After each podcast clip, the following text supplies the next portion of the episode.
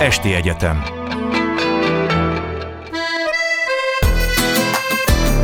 Ki merem mondani.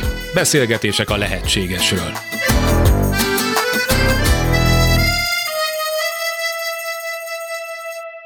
Képes-e az ember a nézőpontja a tudata megváltoztatására? Napjaink fogyasztói társadalmában, egy rendkívül versengő, individualista kultúrában vajon meghaladhatók-e a hétköznapok diktátumai? Ha igen, mennyiben és milyen áron? Vagy a tanult, az öröklött, a beidegződött mintáink és világlátásunk vezérel bennünket? A válasz bonyolult és sokrétű. Érdemes szétszálozni. Sugár Ágnes vagyok, köszöntöm Önöket! Ebben a sorozatban beszélgetéseket hallgathatnak, a lehetségesről, úgy is mondhatnám, egy újfajta tudatosság lehetőségének vizsgálatára indulunk. A két beszélgetőtárs Mayer Máté, pszichológus, család- és pártterapeuta, és Tar Bence László, filozófus, kulturális antropológus, buddhista tanító. Ki merem mondani? Ki vagyok én? Erre a kérdésre a legtöbben ugye a személyes adatainkon túl az élettörténetünk elmondásával válaszolnánk, de azt az eddigiek alapján már kijelenthetjük, hogy önmagunk igazi ismerete nem pusztán a magunk tényszerű bemutatása, vagyis az, ahogyan a gondolatainkban létezünk. Sokan mondják, hogy számukra a nyugalom a legfontosabb, és persze mégsem tudunk e szerint élni, mert a hétköznapi történések és a belülről jövő reakciók mindig kibillentenek minket. Szóval, hogy mit szóltok ahhoz a gondolathoz, és ez talán jobban segíti az önmegismerést is, hogy mindennél többet mond el rólunk az, hogy miképpen reagálunk az adott helyzetekre és emberekre. Tehát, hogyha a reakcióinkat figyelnénk meg, akkor sokkal többet meg tudnánk állapítani önmagunkról.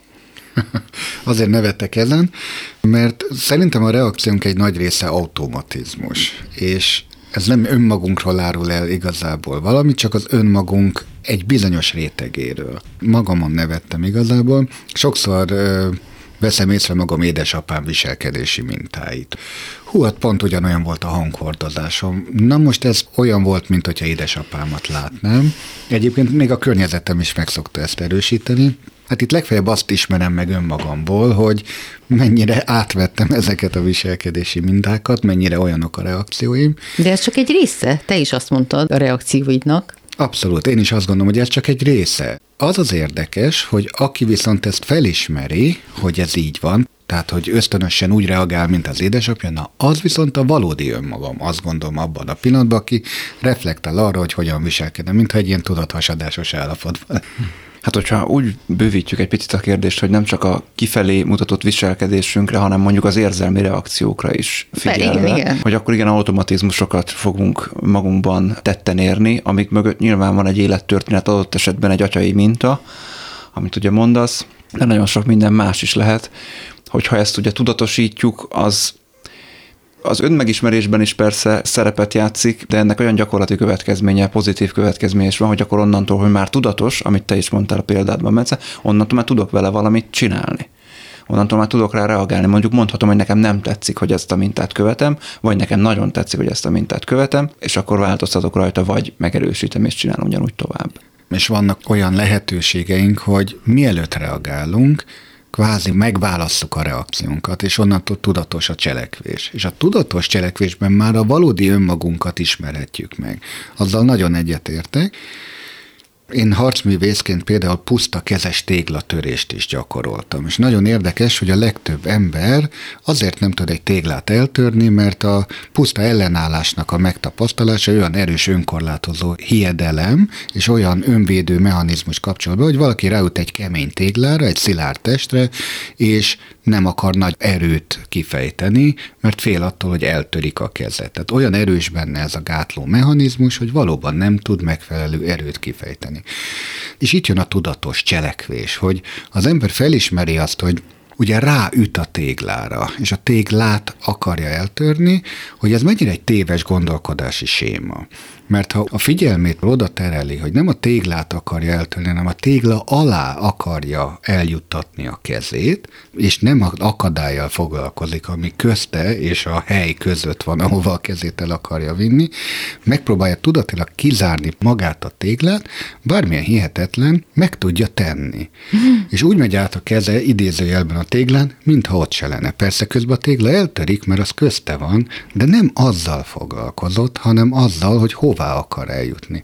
Na ez egy olyan tudatos cselekvés, ahol azt tudom mondani, hogy önmagunk igazi természete tükröződik. És el tudsz törni így egy téglát? Hogyne, igen. Hát én nem igen. Fáj? Nem, meg se érzed a téglát, mintha ott se lenne, mert a tudatod egyszerűen nem azzal foglalkozik, hanem azzal, hogy az akadályon átlépve hogyan juttatod el a kezedet oda, ahhoz a a ponthoz, ahova szeretnénk. Tehát ez egy mentális dolog, nem pedig technika kérdése.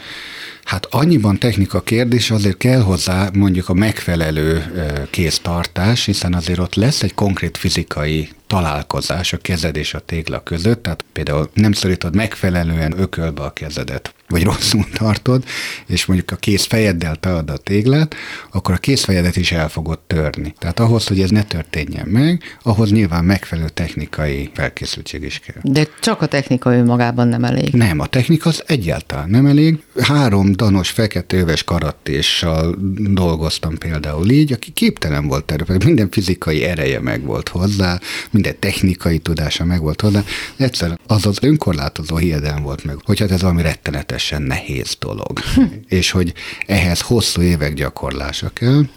Hát ez ilyen értelemben egy figyelem áthelyezés kell. És csak azért hozom példának, mert ez egy tudatos cselekvés, és itt pont arról van szó, hogy itt az ember választ arra, hogy mi a reakciója, és mire reagál, és a figyelme fogja meghatározni azt, hogy a cselekedetei milyen eredményt érnek el.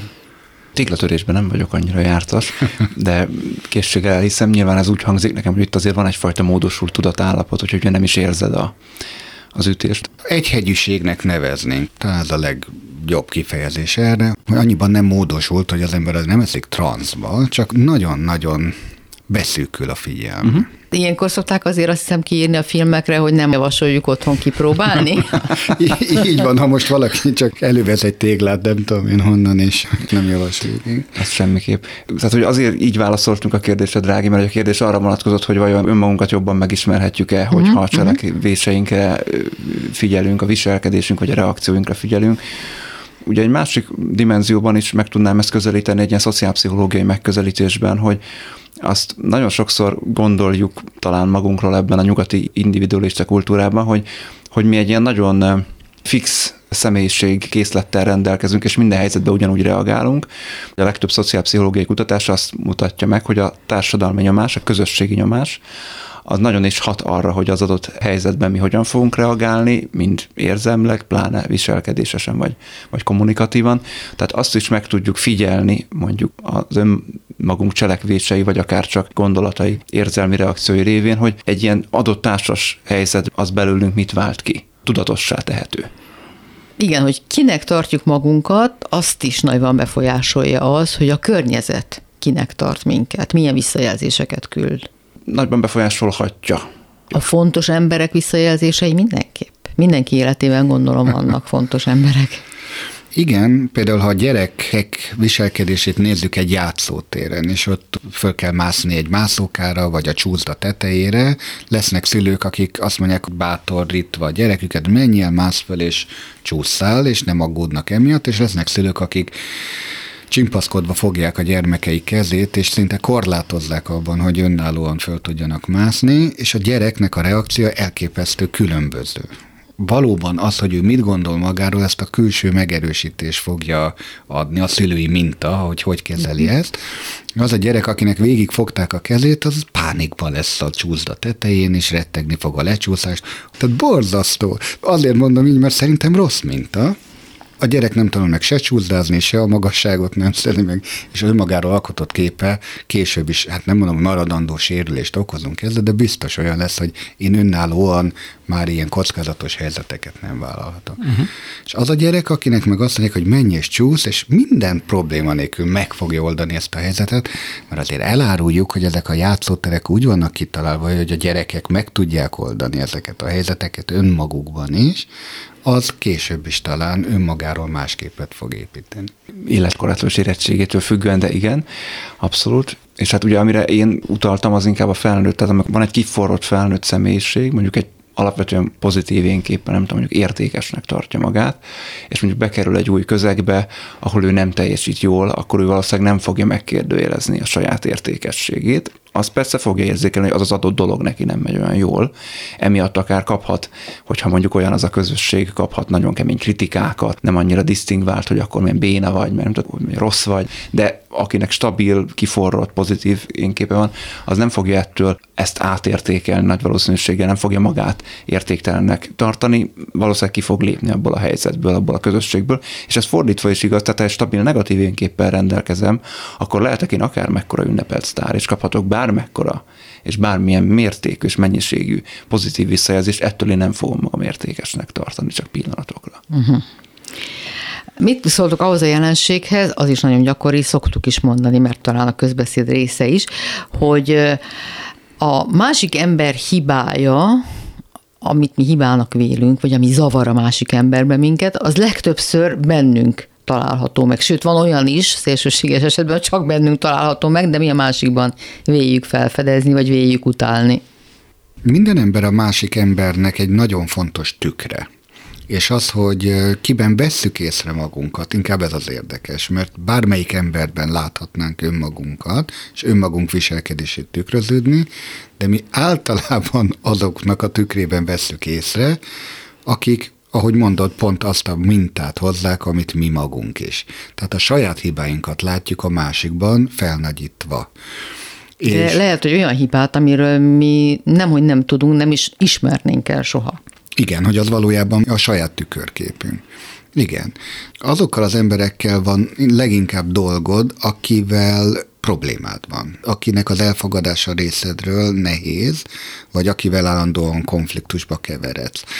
Nagyon fontos, hogy ki a te nehéz embered, hogy ezen gondolkodj el, mert ő fog neked a legjobban tükröt tartani. Szerintem pontosan ez az önvizsgálatnak a legjobb apropója és eszköze, hogy miért ő zavar engem, mi az az ő viselkedés, ami engem zavar, és nagyon gyakran az derül ki, hogy de hát igazából nem ő, hanem én vagyok az, aki probléma forrása. Abszolút van ez is, amikor van valami, amit magamban, ha egy jobban rálátnék, akkor nem nagyon szívelnék, és ezt inkább valaki másra vetítve látom meg.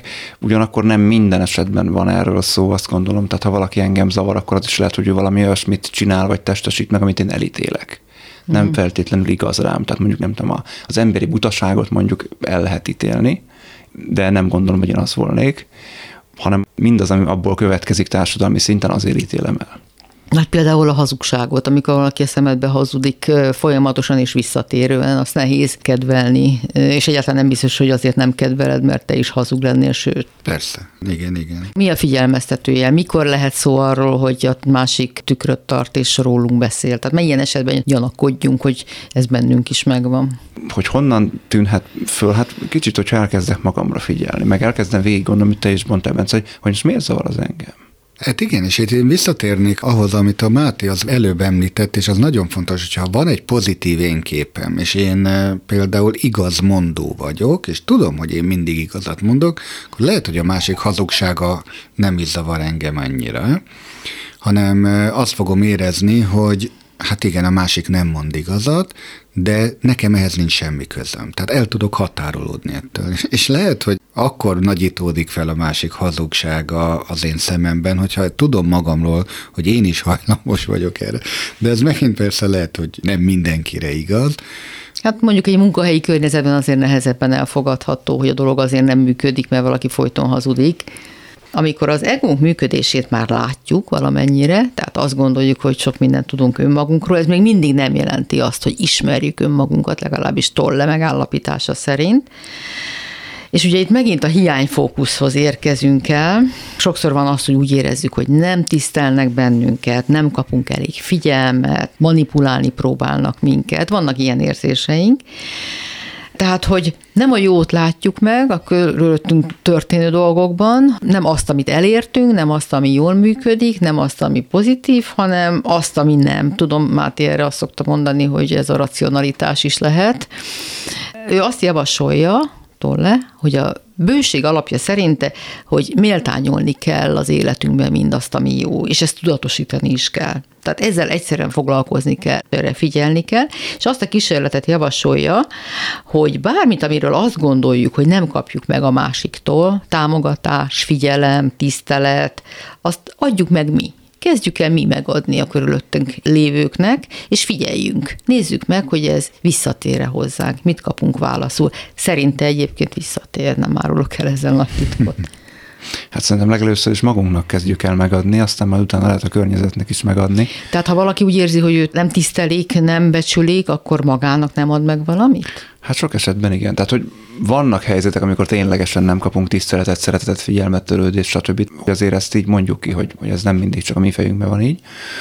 De hogyha ez egy ilyen visszatérő élményem, nekem az lenne gyanús. Tehát, hogyha most van egy helyzet, ahol ezt éltem meg, akkor az lehet a helyzet hibája. Hogyha az az élményem, hogy majdnem minden emberi kapcsolatomban ezzel találkozom, akkor lehetséges, hogy akkor az én belső működésemről ez valamit elmond. Lehetséges, hogy én mondjuk nem adok meg magamnak adott esetben tiszteletet, szeretetet, figyelmet, törődést, akármit, és ezt próbálnám a környezetemtől bezsebelni, ahelyett is, hogy én magamnak megadnám. Tehát például állandóan minősítgettem magam, állandóan elégedetlen vagyok az eredményeimmel, a dolgaim működésével. Például nagyon-nagyon jól szokták megnyomorítani kliensek azzal az életüket, hogy teljesíthetetlen elvárásokat tűznek ki önmaguk elé. Annak az irracionalitását nem kérdőjelezik meg, az a mérce, és utána környörtelenül próbálják ezt bevasalni magukon, persze nem tudnak neki megfelelni, ezért pedig nagyon-nagyon kritikusak önmagukkal szemben. Ez egy nagyon-nagyon jó recept arra, hogy nyomorultul legyünk. És ha ezen túl vagyunk, tehát megpróbáljuk megadni a környezetünknek, ezt a próbát elkezdjük, érdemes ezzel foglalkozni egyáltalán? Önmagunk vizsgálódása az elengedhetetlen, mert még ott lehorgonyoztam, hogy önmagunk megismerése az milyen szinten történhet, és hogy a hiány alapú identifikáció, tehát hogy mit nem kapok meg a környezetemtől, az azért hamis lehet abból a szempontból, hogy igen, lehet, hogy részeimet nem ismeri fel a környezet, például nem tiszteli a szerepeimet, de nekem az a szerep például annyira fontos, hogy szeretném, ha a környezetem azt a szerepemet tisztelni. De lehet, hogy minden mást meg tisztel bennem, csak pont talán azt nem. És itt jön a bőségtudat, amit a Tolle mond, hogy a hiányok helyett lehet, hogy azt érdemes önvizsgálat szempontjából megnézni, hogy melyik a részemnek az a része, amit szeretnek, tisztelnek, elfogadnak, és tudatosítani mindazt a, a jó érzést és pozitív megerősítést, amit egyébként kapok a környezetemből, mert azért azt gondolom, hogy ritka az az ember, aki tényleg csak a negatív dolgokat kapja. Viszont milyen érdekes, és én kíváncsi vagyok, Máté, te mit fogsz mondani, hogy az emberben miért van ez az érzékenység, hogy nem a pozitív megerősítéseket gyűjti be, hanem a negatív megerősítéseket, hogy arra sokkal érzékenyebbek vagyunk. Nem kulturálisan meghatározott ez is? Az jut eszembe, hogy például Amerikában mennyire tudnak örülni egy apró középiskolai sikernek Akár. is, és mindenki ünnepli hatalmas kupákkal, meg nagy banzájokkal. De abszolút, tehát hogy ez kulturális, de abban az értelemben kulturális, hogy egyrészt van a tágabb kultúra, mondjuk nem tudom, magyar kultúra, de van egy szűkebb is, egy mikrokultúra, amiben mi fölnövünk, a családunk kultúrája. És ugye Magyarországon se az van, hogy mindenki csak a negatív megerősítésekre figyel, mert vannak olyan családok, ahol hasonlóan az amerikai mainstreamhez, ugye alapvetően a pozitív megerősítést várjuk, azt szoktuk kapni, dicsérnek, elismernek, szeretnek, figyelnek rám, értékelnek, fontos, amit én gondolok, fontos, amit mondok, csak nagyon sok családban nem ez van. Nagyon sok családban nem az a fontos, hogy én milyen vagyok, hanem hogy hogy felelek meg az elém kitűzött teljesítménynek. Nem azt nézik, hogy a gyerek milyen, hanem hogy mennyire jó idézőjelben, vagyis mennyire felel meg egy elvárásrendszernek. Egyébként például itt mondtál, hogy az önmagunk felé figyelés, az önszeretet az ott is kezdődik, hogy elkezdjük az életünk értékeit számba venni, azokon gondolkodni. Nem csak a személyes sikerekre gondolok, hanem egyáltalán ami jó. Adott esetben igen, ez is a része. Én nem innen szoktam megfogni. Tehát én onnan szoktam megfogni, hogy ha már azt meg tudom csinálni, hogy nem kritizálom, nem ostorozom magam automatikusan és vég nélkül. Ezt rendszeresen meg tudom állítani. És egyébként tudok magammal megértő, együttérző lenni legalább annyira, mint mondjuk a gyerekeim vagy a barátaim felé ezt. Kifele sokszor könnyebben gyakorolják emberek, mint befele maguk felé. Ha már csak ezt csinálom, az már az önszeretet. De a kísérlet vagy a javaslat valószínűségére nem tértünk ki, sikerének valószínűségére, tehát ha én kifelé támogatást és figyelmet, szeretetet osztok, akkor vajon az visszaére hozzám? Én azt gondolom, hogy ebben van egy kritikus mennyiség. Attól, hogy valaki ezzel megpróbálkozik, és mondjuk gyakorolja ezt egy fél napig, vagy egy napig, és utána már is azt várja, hogy azonnali visszahatása legyen, abból nagy csalódás lesz, azt nem fogja megkapni. Tehát ha folyton mérlegelés listázat, mérlegelés listázat, hogy most már mondtam tíz jót a másiknak, akkor most ő jön, és akkor most fog egyet mondani. Ez nem valószínű, hogy ennyire receptre működik. De úgy igen, hogyha valaki ezt egy tartós, és mondhatjuk, hogy belső alapállássá, egy erényé változtatja, és azt mondja, hogy minden külső körülmény ellenére én ezt a tudati alapállást választom. Például a pozitív létszemléletet, a pozitív megerősítéseket. Figyelni fogok arra, hogy mindenkinek alapvetően jót mondjak, és hasznosan. Ha kritikát fogalmazok meg, akkor az konstruktív legyen. Építse a másikat, és tartalmazom valami, ha kéri, akkor javaslatot, ha tanácsot, tanácsot, de mindenképpen valamit, hogy attól lesz ez jobb, hogy. És akkor egy idő után az emberek valóban azt mondják, hogy hú, hát ez az ember, ez, ez milyen érdekesen működik, vagy milyen érdekesen fogalmaz, és azt gondolom, hogy elkezd beépülni a visszafele kapott reakciókba is. De azért ezt én azt gondolom, hogy főleg nagyon kritikus környezetben akár évekig kell gyakorolni, mire ez megfordul. Egyet tudok érteni azzal, amit mondasz, de azért két dolgot még mellé tennék. Az egyik, a tollei javaslattal nekem az a nagyon nagy bajom, hogyha belül nekem nincsen erre energiám, akkor ez nagyon-nagyon hamis lesz, nagyon negédes lesz kifelé, nem fogom azt a hatást elérni, amit szeretnék, és nem is fogom tudni túl sokáig föntartani. Nekem erről a, a kép, ami eszembe jut, az a nagymama, aki széles mosollyal így tépi az unokájának az arcát, így két kézzel, hogy mennyire szeretlek. Na, csipdesi. Csipdesi. Két ujja. A szeretet jegyében. Ilyenek leszünk, a másik meg, ha van egy alapvetően ilyen negatív beállítódásunk, világlátásunk, akkor lehet, hogy kapunk mi vissza pozitív megerősítést, csak az lehet, hogy nem fog föltűnni.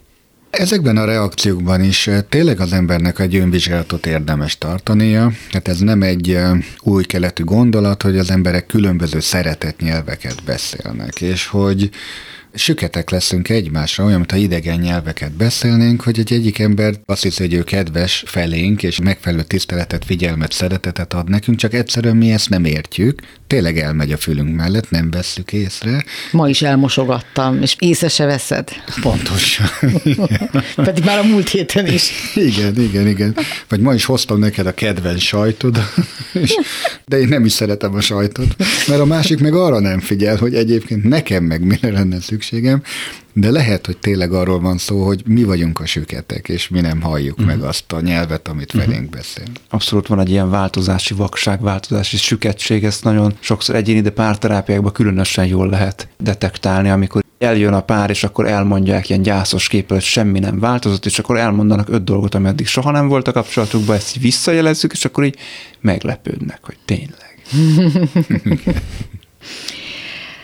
Tolle szerint kétféle ember van, az egyik, aki igazából semmit nem akar tudni önmagáról, tehát jól eltereli a figyelmét mindenfélével, akár azzal is, hogy másokat folyamatosan bírál és kritizál és elégedetlenkedik a valódi önvizsgálat helyett. A másik az, aki ugyan kutakodik a múltban, meg elemez, hogy mi miért történik vele, akár pszichológushoz is jár, de egy idő után a sok-sok tény ismeretének birtokában is marad, marad benne a hiányérzet. Ezzel a két típussal, lehet, hogy van többféle is, egyetértetek?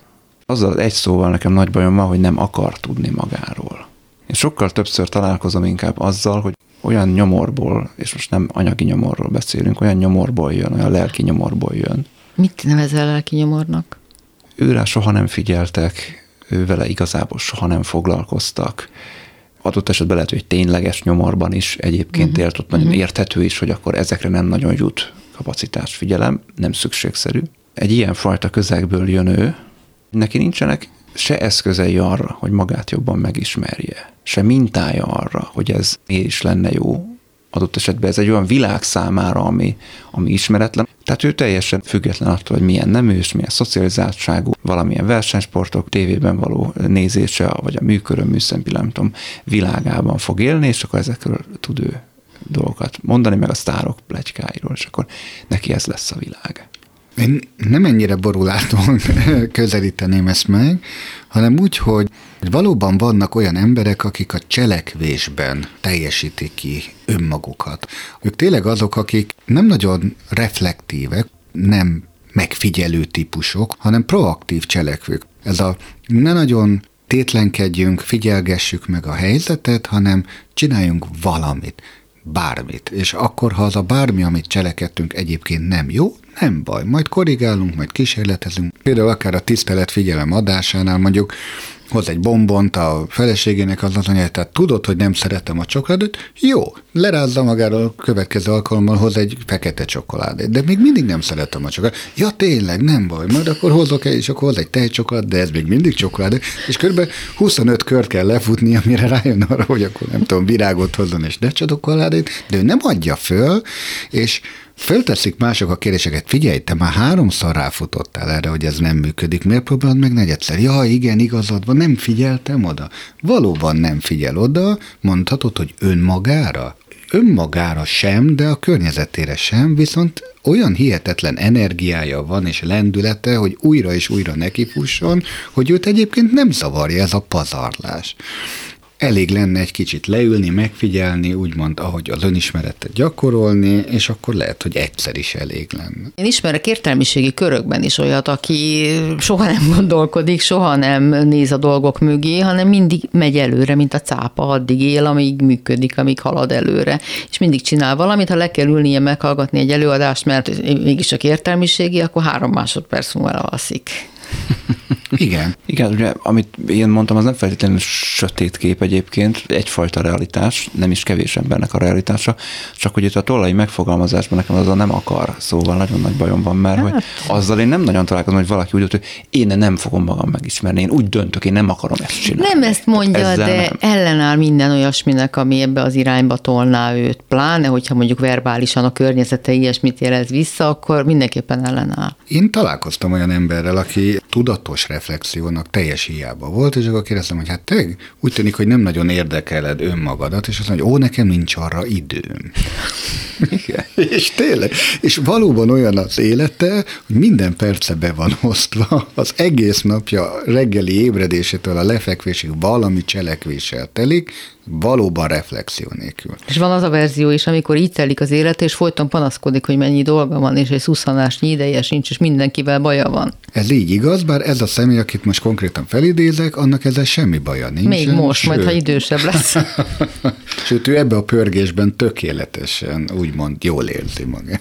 Ez, amit most mondasz, Bence, ez szerintem valami fajta én védelem. Amikor meg a mindig próbálkozok, az meg egyfajta megküzdési mód, amivel ő egy idő után célt szokott érni, tehát akkor ez vissza van erősítve, hogy ez jó, ez működik. Én ezt nem pozitív példaként hozom, mert ezek az emberek azért végső soron ennek a létforgatagnak a sürgés forgásába, tevés-vevésébe elképesztő mennyiségű energiát veszítenek és pazarolnak is el.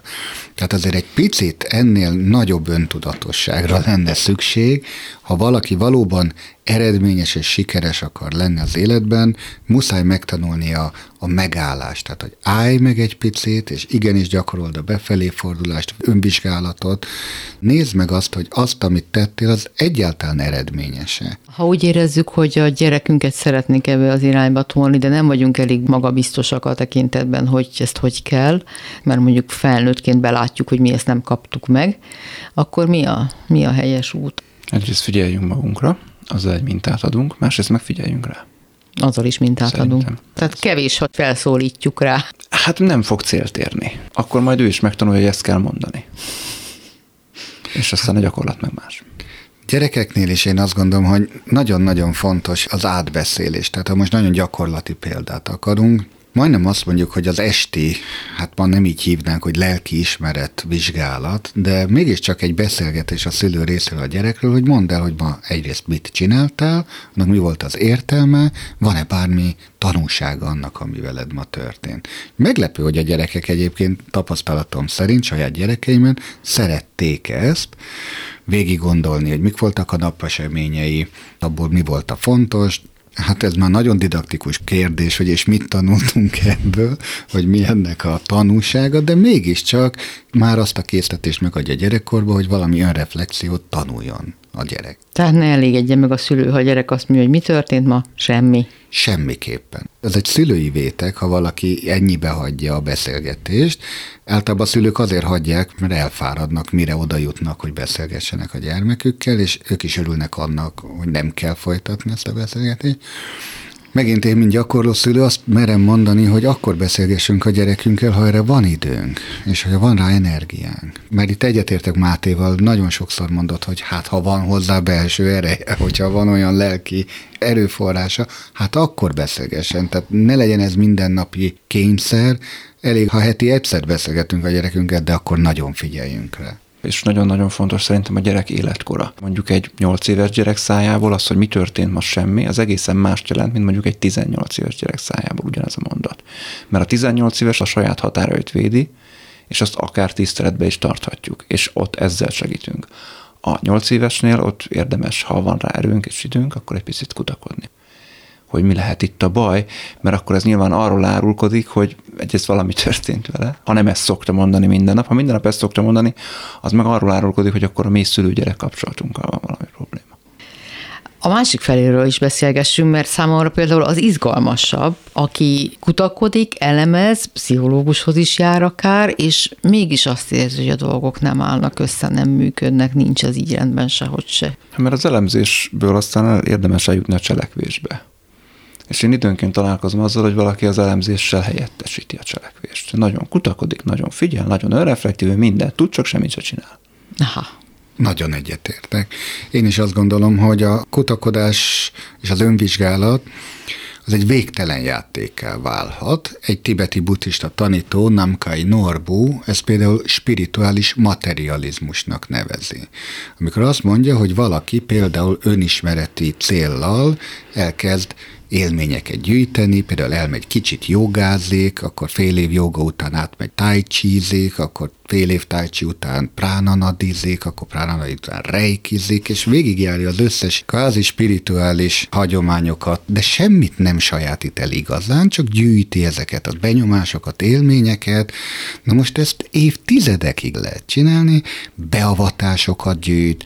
Voltál már Csecsú Rinpoche beavatás? Még nem volt. Úristen, akkor azt is ki kell pipálni, akkor most elmegyek egy kálacsakra beavatás, az is van, és akkor mint egy ilyen cserkész gyűjti. Gyerekkorban lehet inspiratív, meg ösztönző a megismerésre, de felnőttként, ahogy te is mondod, a végén nem csinál semmit. Rendkívül gyakori, én úgy veszem észre ezekben a körökben, ahol ilyen érdeklődésű emberek gyűlnek össze. Igen. És aki a pszichológussal teszi ugyanezt, egyiket váltja a másik után, és hosszú évek telnek el. Ott is megvan ez persze. Alapvetően két, a ritkább eseteket nem idevéve, legalapvetően két dolog miatt szoktak segítségért fordulni az emberek. Ilyen értelemben mindegy, hogy pszichológushoz fordul-e, ezoterikushoz fordul-e, paphoz, vagy bármi. Az egyik, hogy abba segítsen, hogy ő tudjon változtatni. A másik meg, hogy abban segítsen, hogy még tovább el tudja viselni ezt a szenvedést, amiben van. Aki ezt második megközelítést vallja magáénak, őről a beszélünk most. Tehát ő azért megy el az összes létező beavatásra, tanfolyamra, mi egyébre, tehát valamit ad neki, és akkor egy nagyon kicsit könnyebb elviselni azt, amit egyébként nem kéne elviselni.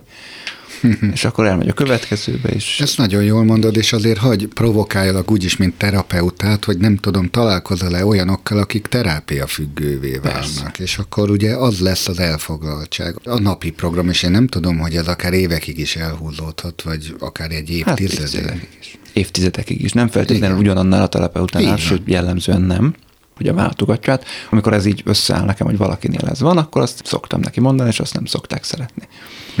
Mit jelent a cselekvés, akár a pszichológusnál, akár a papnál, akár az ezoterikus körökben? Mi számít előrelépésnek? Pszichológia oldaláról válaszolok. A pszichológia nem azt mondja, hogy akkor mi tudjuk a választ a te problémádra, azt megmondjuk, és akkor te csináld.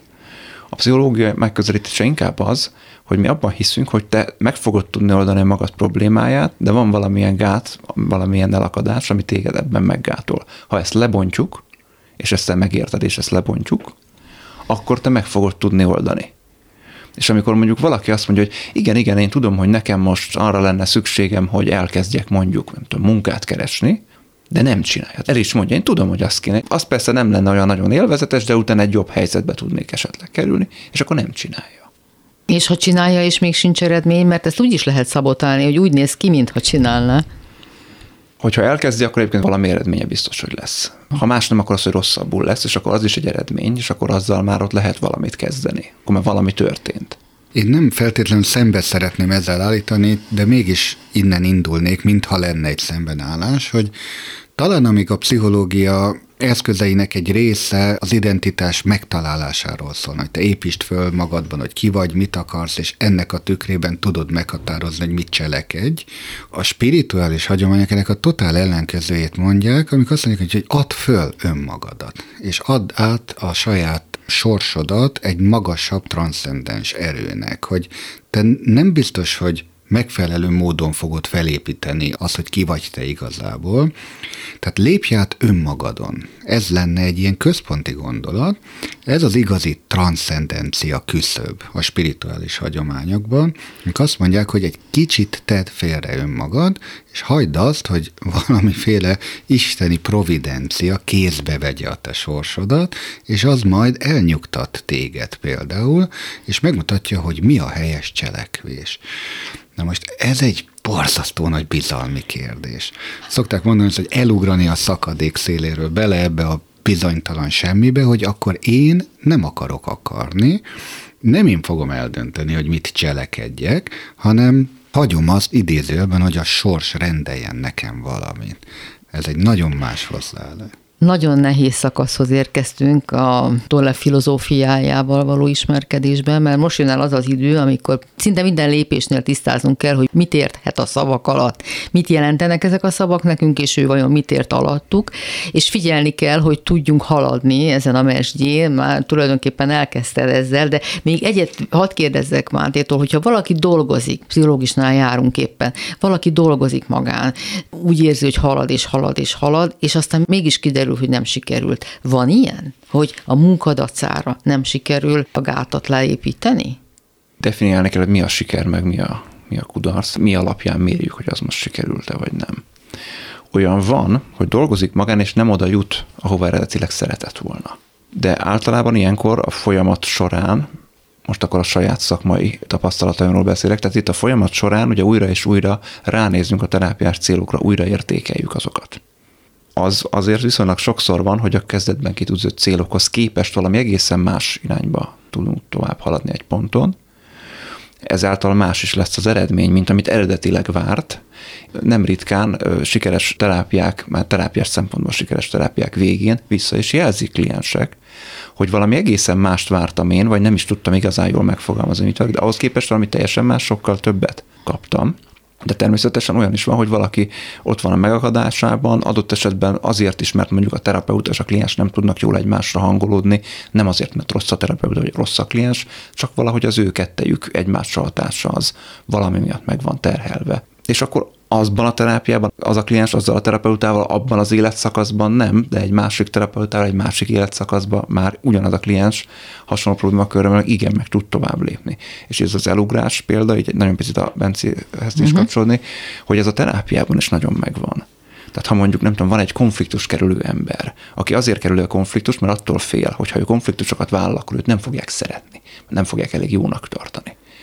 Ezt körbejárjuk, és eljut oda, hogy igen, hogy, hogy akkor most vagy másokkal vállalok konfliktust, és akkor bennem lesz béke, vagy másokkal nem vállalok konfliktust, és akkor bennem lesz egy konfliktus saját magammal, és akkor, akkor lehet kipróbálni, hogy na, akkor milyen, hogyha ezt kifele vállalom föl, az is egy ilyen ugrás az ismeretlenbe, hogy akkor egy, egy másfajta megküzdést használok, és akkor vajon el fogok-e magányosodni, mindenki megutál, senki nem fog jónak tartani, vagy akkor is lehet hozzám kapcsolni, és lehet engem szeretni. Igen, és amíg nem próbálja ki, ezt nem fogja tudni. Így van. De azért vannak rossz szakemberek is, gondolom, mint minden területen. Fel, Honnan ismeri fel a kliens, hogy esetleg nem jó szakemberhez tévedt? Fú, hát rengeteg mindenből fölismerhet. Igen? Nem figyel rá például a terapeuta. Az, az szerintem alapvetően probléma. Nem biztos, hogy a szakember egyébként rossz, de ott abban a folyamatban biztos, hogy nem működik jól.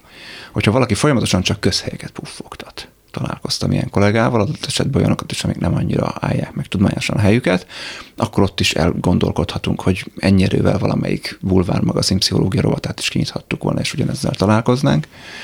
Mondjuk ez biztos, hogy ilyen, hogy ha nem tudom, a terapeuta agresszív bántja a klienst, akár szavakban, akár fizikailag, akkor biztos, hogy ez nem jó. Én mindemellett még azt tenném hozzá, ha nem is terapeutákról, hanem akár spirituális tanítókról, akikről ma azért óriási kínálat van úgy mondjuk a palettán, hogy az a tanító, aki azt meri magáról állítani, hogy ti még nem vagytok azon a szinten, mint én.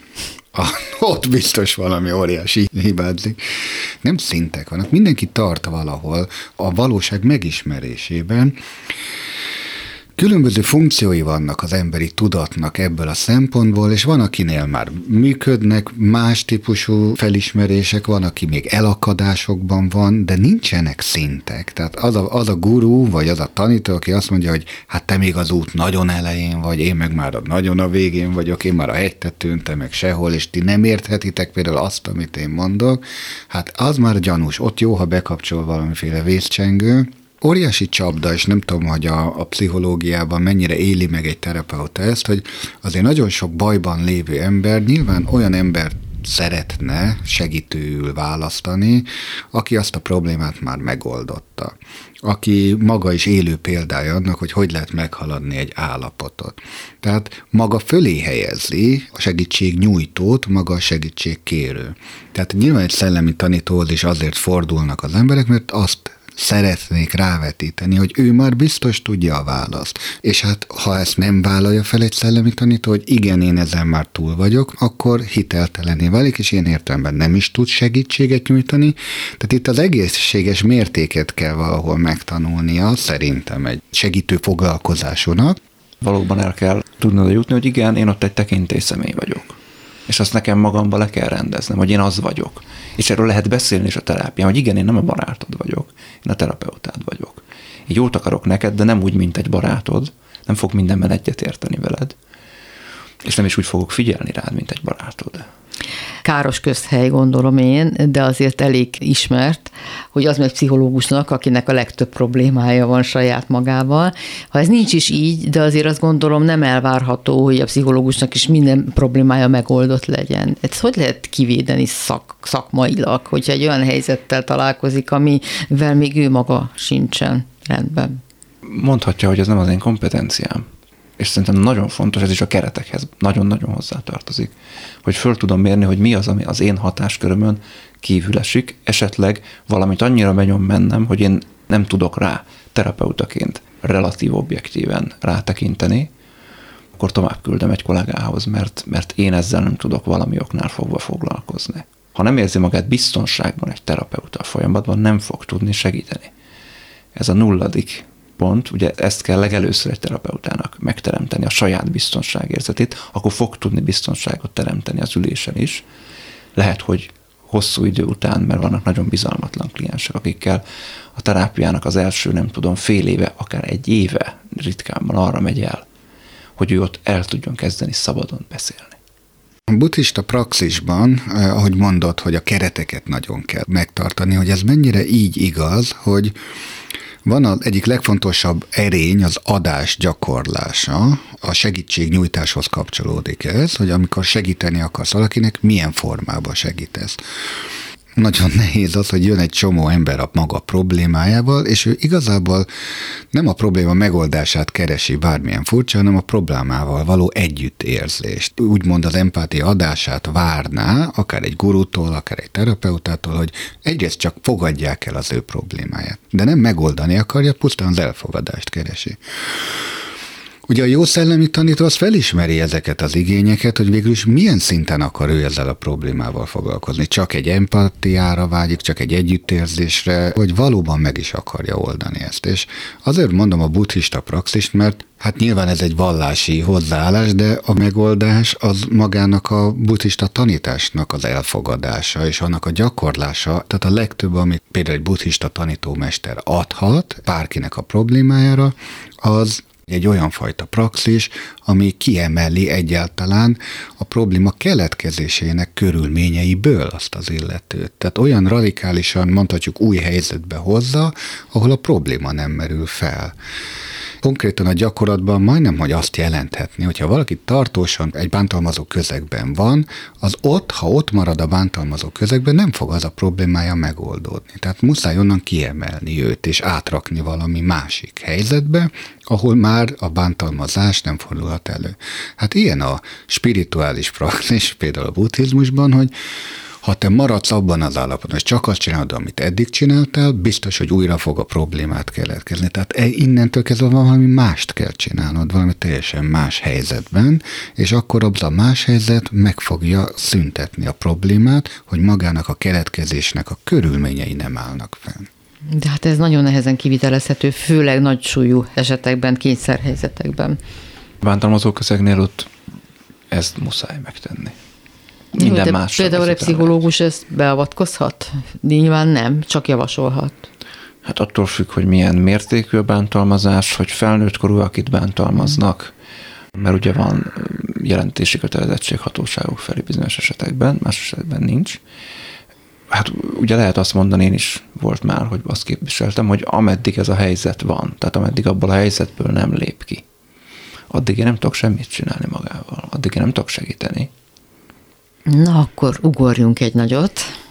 Szóval most az elméket kinyitni, az előítéleteket félretenni, és megpróbálni belehelyezkedni abba a gondolati folyamba, amit most Tollétól tolmácsolok. Én nem tudok állást foglalni, nem is akarok, de elgondolkodni vagy foglalkozni vele talán érdemes. Azt mondja, hogy az önmagunkról szerzett ismeretek nem azonosak az önismerettel. Akkor ismered magad, ha önmagad vagy, és akkor vagy önmagad, ha szakítasz a tartalommal. Jogos a kérdés, hogy mit ért tartalom alatt. Mindent, amit gondolunk, amit tapasztalunk, amit érzünk, az szerintem mind tartalom, és mi ezzel a tartalommal azonosulunk, ez húz be minket, ugye? Ez az összes problémánknak az oka. Megint adódik a kérdés, hogy mi más létezik még, ami nem a tartalom, és ő azt mondja, hogy az, ami lehetővé teszi a tartalom létezését.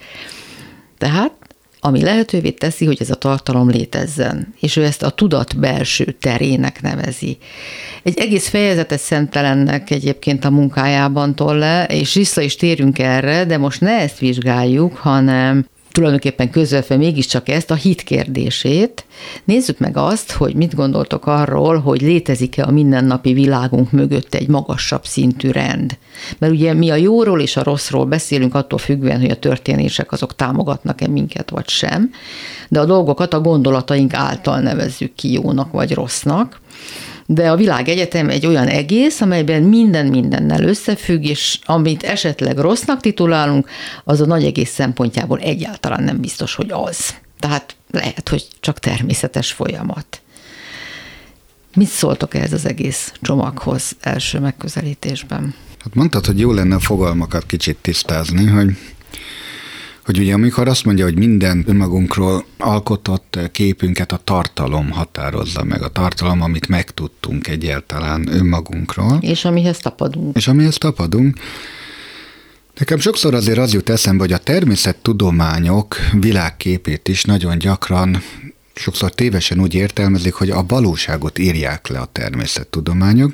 Ez nem igaz, a valóságról szerzett információt rendszerezik ezek a tudományok, és ahhoz, hogy mi információt szerezzünk a dolgokról, a valóságról, amiről feltételezzük, hogy egy tőlünk kívülálló objektív realitás, ahhoz valamilyen mérési módszerre van szükségünk. És így hozunk létre tartalmakat, amiket mi információnak nevezünk, és a tudományok ezeket a tartalmakat és információkat rendszerezik, és ezek közötti összefüggéseket vizsgálják. És azért fantasztikusan jók a természettudományok, mert úgy tűnik, hogy nagyon jó modelleket alkotnak ezeknek az információknak a rendszerezésére, és közvetett módon ezeknek az információ tartalmaknak a megértéséből egyre pontosabb következtetéseket tudnak levonni. Na most a tudatunk is így működik. hogy mi létrehozunk tartalmakat önmagunkkal kapcsolatban, de nem önmagunkat ismerjük meg, hanem a vizsgálódási módszereink által szerzett információ. Alkotunk egy képet önmagunkról, hogy vajon mi van bennünk. Ahogy mondja Tolle, az nagyon igaz, hogy ha mi ezekre a tartalmakkal azonosítjuk magunkat, tudom például azt, hogy melyik helyzet váltja ki belőlem például a harag érzetét, azért azt mondani, hogy én haragszom, az egy túlzás. Ha egész pontosan akarnánk beszélni, akkor azt kéne mondani, hogy ezekben a helyzetekben a harag érzete keletkezik, és ha hozzáteszünk azt a jelölt, hogy bennem, az már igazából egy interpretáció. Ugye idézted ezt a, a mondatot, hogy tudat belső terében keletkeznek ezek a dolgok valójában, maguk a tartalmak, és minthogyha ott lenne valami olyan belső birodalom, amiben ezek megnyilvánulnak. Hát ami tulajdonképpen az egész rendszer fölött van, amire igen. Azt mondtam, hogy ez már hit kategóriája, hogy létezik-e ilyen, hogy a világunk mögött egy magasabb szintű rend.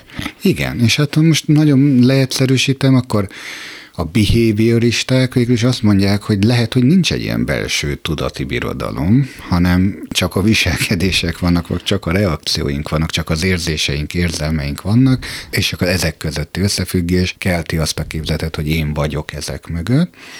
Tolle meg azt mondja, hogy én vagyok ezek mögött, de nem ezek vagyok, nem ezek a tartalmak, amelyek tükrözik azt, ami velem történik.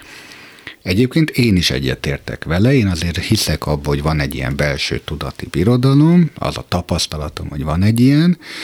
Nagyon nehéz szétválasztani attól, hogy mi történik benne. Mert ha nincsenek érzelmi reakciók, nincsenek gondolati reflexiók, nincsen kvázi benne információ, akkor ez úgy mondhatjuk, hogy üres. És hogyha üres, akkor semmilyen, és nem igazán válhat a tapasztalatunk tárgyává. Tehát a tapasztalatunk tárgyává például a tudatunk akkor válik, vagy válhat, ha benne történik valami. Tehát vagy gondolunk valamire, vagy keletkezik valami érzelem, és akkor viszont nagyon nehéz elválasztani azt, amiben ez keletkezik, attól, ami vele történik. Hmm? Máté? Hát ugye a adások során talán a hallgatók számára nem lesz újdonság, hogy ez az a pont, ahol alapvetően különbözőt hiszünk, és akkor szándékosan ezt a szót használom Bencével, mert ugye nem tudom én se, Bence se tudja, hanem hiszünk valamit, és vagy az egyikünknek van igaza, vagy a másikünknek, vagy egyikünknek se, vagy mind a kettőnknek. Így van. Ezek bármelyike, bármelyike igaz lehet. Én élvezettel hallgattalak egyébként, Bence, mert nagyon megfoghatóan összefoglaltad ezt a koncepciót.